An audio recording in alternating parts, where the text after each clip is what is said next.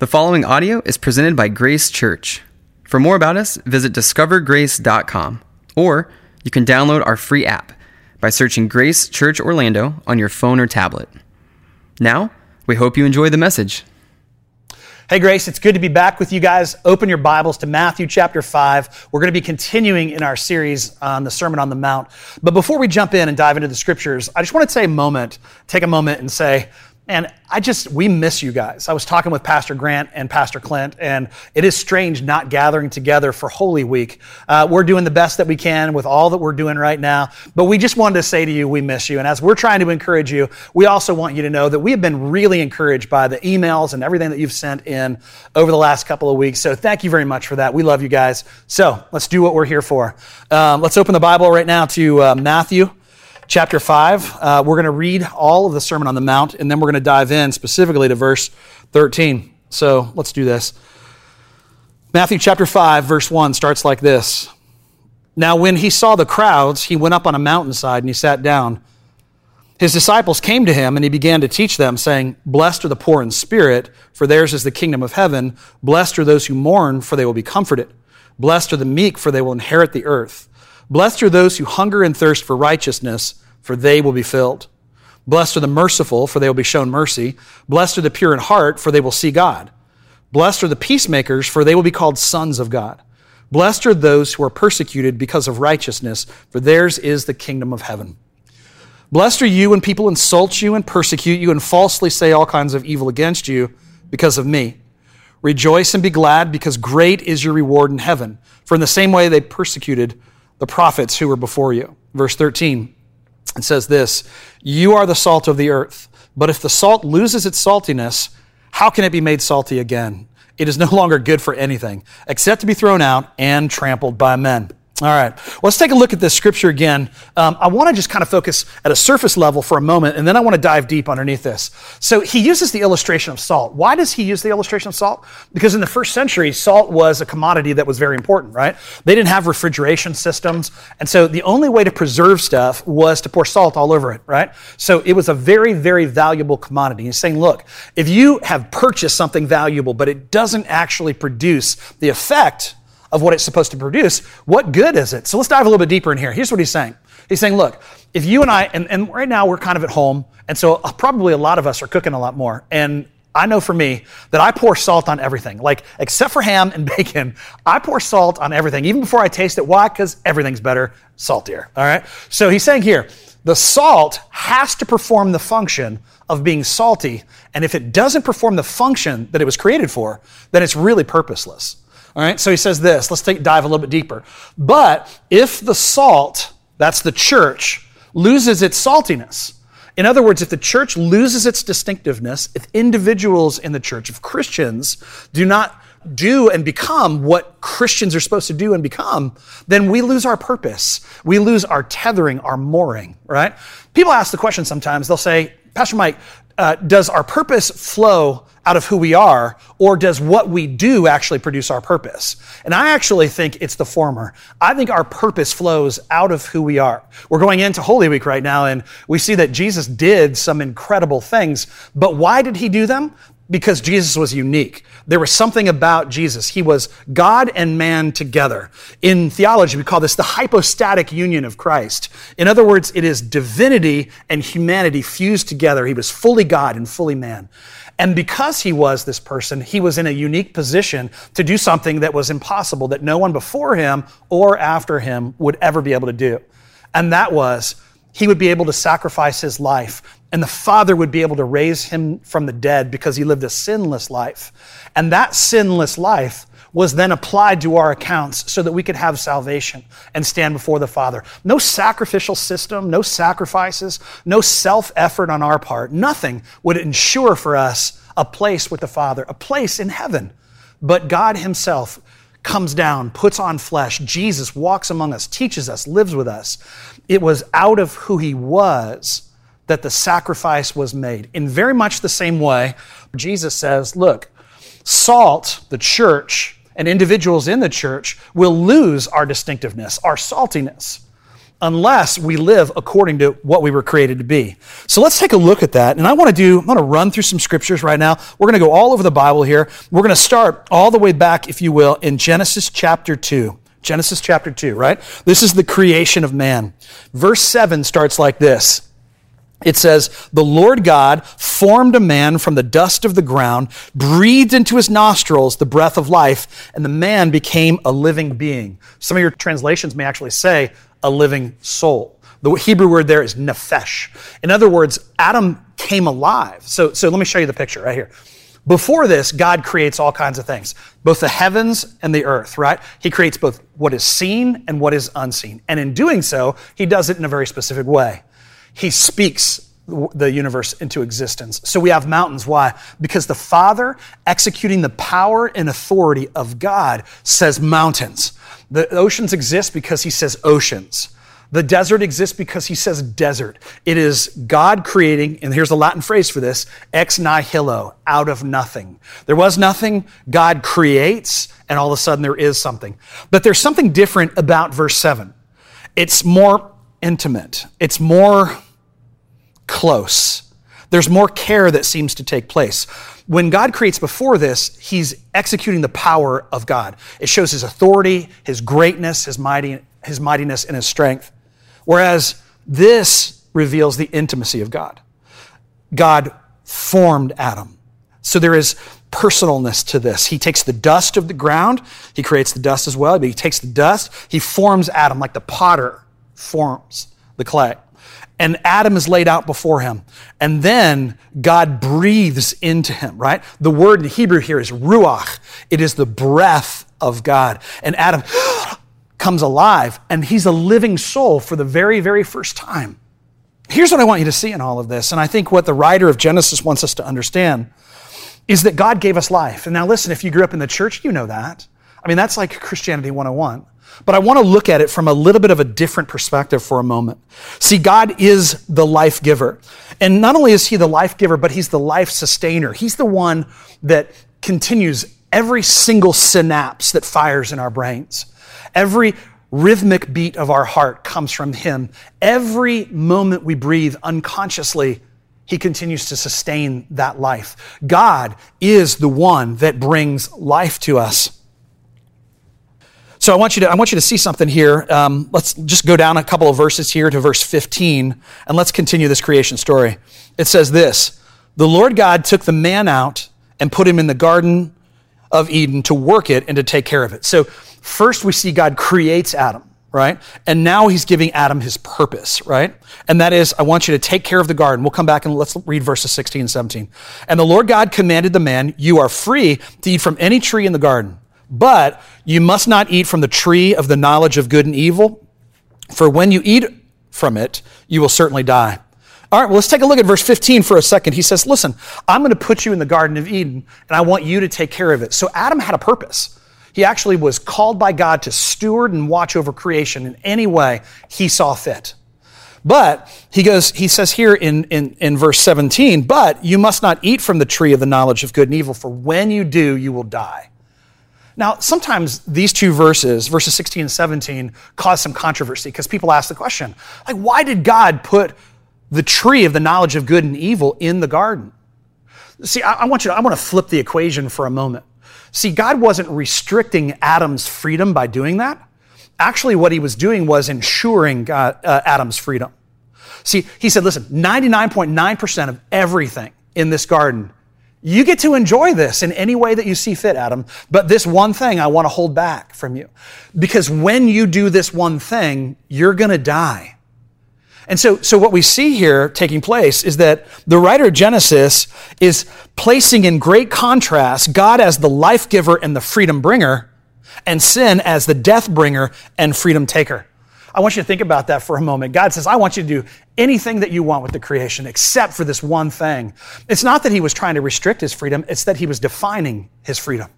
In very much the same way, when we live our lives right now, God's word and God's commands to us do exactly that. They bring life and they bring freedom to us. They don't restrict our life and they don't restrict our freedom. In fact, it's our sinful choices that actually re- restrict our life and restrict our freedom. And so I want to encourage you that no matter where you are right now in life, as we're thinking about how God created us, as we're thinking about what God does for us, it all comes out of who He created us to be. And that comes to us in Genesis chapter 1, verses 27. Verse 27 it says this So God created mankind in His own image. In the image of God, he created them. Male and female, He created them. So, what does that mean? It means this God created us in His image. And because of that, we don't have to go look for purpose. Right now, people are asking some questions. They're asking, like, what am I supposed to do right now? And if I can't do anything right now, because we're such a doer oriented culture, if I can't do something right now, does that diminish me and does that diminish my purpose? Absolutely not, is the answer to that. See, even though you might be stuck in your home right now and you may not be able to do all the things that you were able to do before, your purpose doesn't come out of just what you do, right? It comes out of who you were created to be. And in Genesis 1:27, it says this. It says you were created to bear the image of God, to reflect the image of God. You were created in his image, male and female. Now, what we just learned a moment ago in an earlier verse is this that when we sin, we become a little bit less like God we become a little less free. We become a little bit less whole. In fact, we become a little bit more broken. At the end of that equation is death. And so, God who comes to us, and this is what he does God who comes to us brings life and he brings freedom. And that life and freedom is based upon his character and his nature.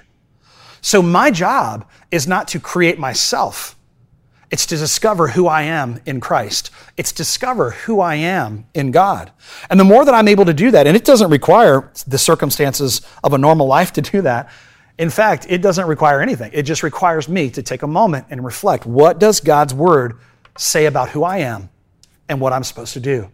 Because the more my, watch this, the more that my life conforms to his life, the happier that I am, the more joyful that I am, the more fulfilled that I am. But watch this. When I deviate from that plan and I start moving in a direction that goes different than God, what ends up happening to me is I become less free. There's less life inside my heart. See, you don't need right now to be governed by the circumstances, and you certainly don't need to be listening to everybody's doomsday um, prophecies that are out there. Guys, um, I'm, I'm, asked almost daily uh, because people are not sure how to ask, answer the question Is this the apocalypse? Is this the end of time? I just want you to know I don't believe that's the case. But, but here's the thing the Bible says Jesus doesn't even know the day of his return here, but the Father does. And so here's what I would say to you here's how you're going to know, right? You're going to hear a huge horn up in the sky. And when you hear that, look up. But until then, let's just keep doing what we're called to do. We're called right now to be like God. And we can do that. Why? Because we were created like God. We are created in His image to reflect His glory and His goodness. When Jesus took on flesh, he actually had that same kind of thing happen to him as well. Remember, before Jesus takes on flesh, you know, just like the Father, he's a spirit, right? And so when he comes down and he takes on flesh, this is what Hebrews chapter 1 3 says about him. He, Jesus, is the radiance of the glory of God, the exact imprint of his nature. What does that mean? The exact image of God and he upholds the universe by the word of his power. After making purifications for sins, he sat down at the right hand of the majesty on high. What does that mean? That means that Jesus himself is an image bearer of his Father. His humanity was perfectly oriented in such a way that what, what could he do? He could make purification for sins. And so after he makes purification for sins, he sits down at the right hand of the Father. Colossians 1:15 says, "He, Jesus, is the image of the invisible God, the firstborn of all creation." It's one of my favorite verses. Let me tell you why. Because this idea of Jesus as the firstborn is like this. Jesus dies, he lives a sinless life, dies, and is resurrected by the Father, and now he is the new Adam. He is the firstborn of all creation. We don't have to look to the brokenness of our first parent, Adam. We don't have to look to the one who gave in to weakness and lost his freedom and lost his life. We can look to the one who lived a sinless life with perfect freedom and perfect happiness. And now we get to focus our attention on that. But there are some obstacles in relation to that as well. Like sometimes we struggle to live that life that God has placed inside of us, to conform ourselves to his image. Ephesians 4 22 through 24 gives us a glimpse of this. It says this in verse 22 You were taught with regard to your former way of life to put off your old self, which is being corrupted by its deceitful desires, to be made new in the attitude of your minds, and to put on the new self, created to be like God in true righteousness and true holiness. So I want you to say, see, first of all, that it starts here by saying, you were taught this is one of the reasons why we gather together as a church. We need to be taught. We need to recognize that there was a former way of life that we once lived that is not the life that God has for us. That life was less free, and that life was less happy, and that life ultimately is not where life really is. But when our life begins to conform to who God is, we have more freedom and more joy and more life, and we're happier in the process, right? He says, why is that the case though? Why do we, why do we fall short in those ways with our old self? Well, because it's being corrupted by the deceitful desires inside of us. But we need to be made new in the attitude of our minds. We need to be made new in the attitude of our minds. And that's going to be something that we're going to come back to in just a moment. So, verse 24 says, and we need to put on the new self, created to be like God. So the way that Paul's describing this is, is almost like it's almost like a garment that we get to take this old life and we're just going to discard it, right? We're going to take these clothes off, we're going to discard this. This is not who we are anymore. But we're going to remember that we're created the image of God for God for the purposes that he's created us for. We're going to put that stuff on, that new life, and that new life is to live like God. So our purpose right now, our purpose is to take our next step toward Christ this, this season of kind of being in isolation right now, it's hard. There's no doubt about it. As an extrovert, sometimes I feel like I'm losing my mind. I'm crawling the walls sometimes. Just ask my wife. But with that said, like our job right now has, our, our purpose has nothing to do has nothing to do with the circumstances outside of us has everything to do with us being the people that god's called us to be to be image bearers of him that means that in this season i'm going to respond to my kids like jesus that means I'm going to respond to my wife like Jesus. That means I'm going to respond to the church like Jesus. We're going to do the best that we can in that way. We're never going to do it perfectly. We're going to fall short for sure. And so I don't want to put that expectation in your heart. What I do want to do is simply to say, hey, let's do our best to look like Jesus in this season. And doing that is what we were called to do. Doing that is who we were called to be. The scriptures go on, and I want you to I want you to see this as we move on. Let's look again at verse 13. 13 says this You are the salt of the earth, but if the salt loses its saltiness, how can it be made salty again?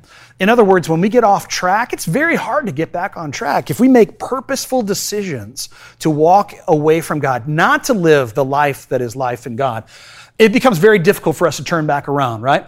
We talked about that before. It's spiritual drift, right? So here's what we're supposed to do, right?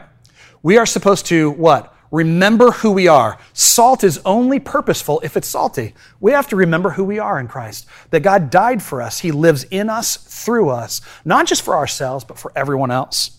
Okay, so here's how we're going to end. I want to look at Philippians chapter 4, verses 6 through 9. It says this Do not be anxious about anything, but in everything, by prayer and petition, with thanksgiving, present your request to God and the peace of God, which transcends all understanding, will guard your hearts and minds in Christ Jesus. I want you to look at verse 6 with me again. This is what it says Don't be anxious. Now, that's, that's, a, that's a command that he says. I don't want you to be anxious. Why?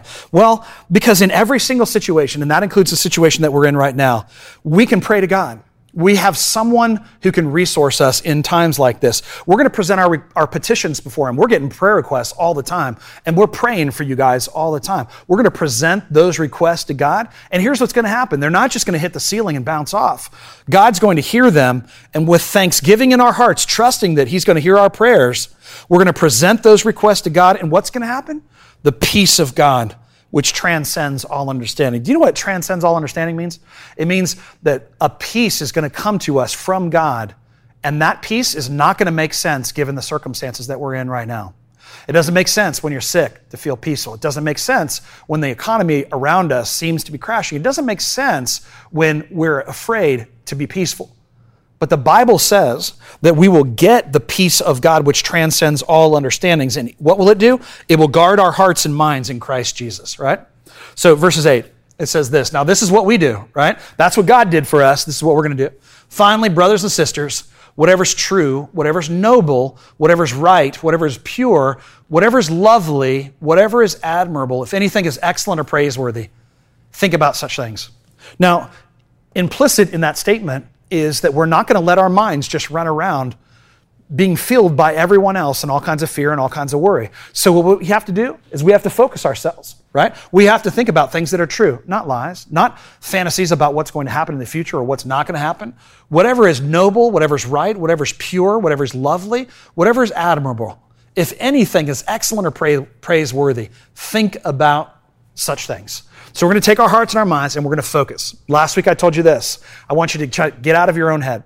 I want you to start praying and thinking about those who live under these kind of circumstances all the time. So we're going to lift up the third world. We're going to lift up those under persecution all over the world. And right now, here's what we're going to do we're going to fix our eyes on those things that are helpful to us. I was having a conversation with somebody the other day, and this person was just detailing to me how people were dying of this terrible virus. And I'm going to spare you the details of that. But I asked the person at the end of the conversation, I said, Why do you know all that detail? And the person said to me, he said, You know, I study this because I want to know what's going to happen. And I'm like, I don't want you to do that anymore. It makes you fearful and worried and anxious. And here's the reality you don't know that that's going to happen to you or anyone that you even know. So don't allow your head to be poisoned with wrong information. You have to think about things that are beautiful, lovely, things that are admirable. Why? Because as we fill our hearts and minds with these things, the peace of God, which transcends all understanding, will guard our hearts and minds in Christ Jesus. Here's how the Apostle Paul ends this entire thing. He says, Whatever you have learned or received or heard from me or seen in me, put into practice, and the God of peace will be with you. I want you to notice that was conditional. He said this The God of peace will be with you if you put this into practice. So, church, I want to challenge you right now. Put these things into practice.